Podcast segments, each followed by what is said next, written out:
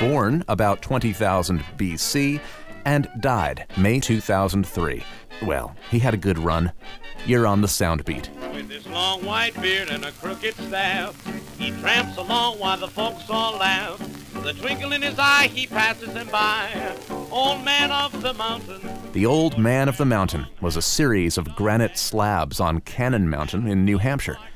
Viewed from the side, the slabs gave the cumulative effect of a man's face, leading to its other nickname, the profile.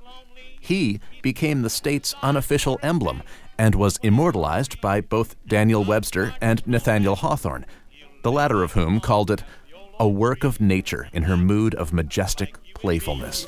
I often sigh and wish that I were the old man of the mountain.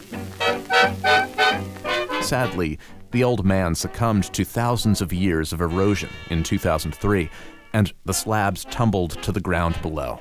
You're listening to Old Man of the Mountain by Cab Calloway, a Melotone record from 1933. The song was used in the 1933 Fleischer cartoon featuring Calloway and Mae Questel as Betty Boop. Want to see it? Go to soundbeat.org right now. Soundbeat is produced at the Belfer Audio Archive, Syracuse University Library. I'm Brett Barry.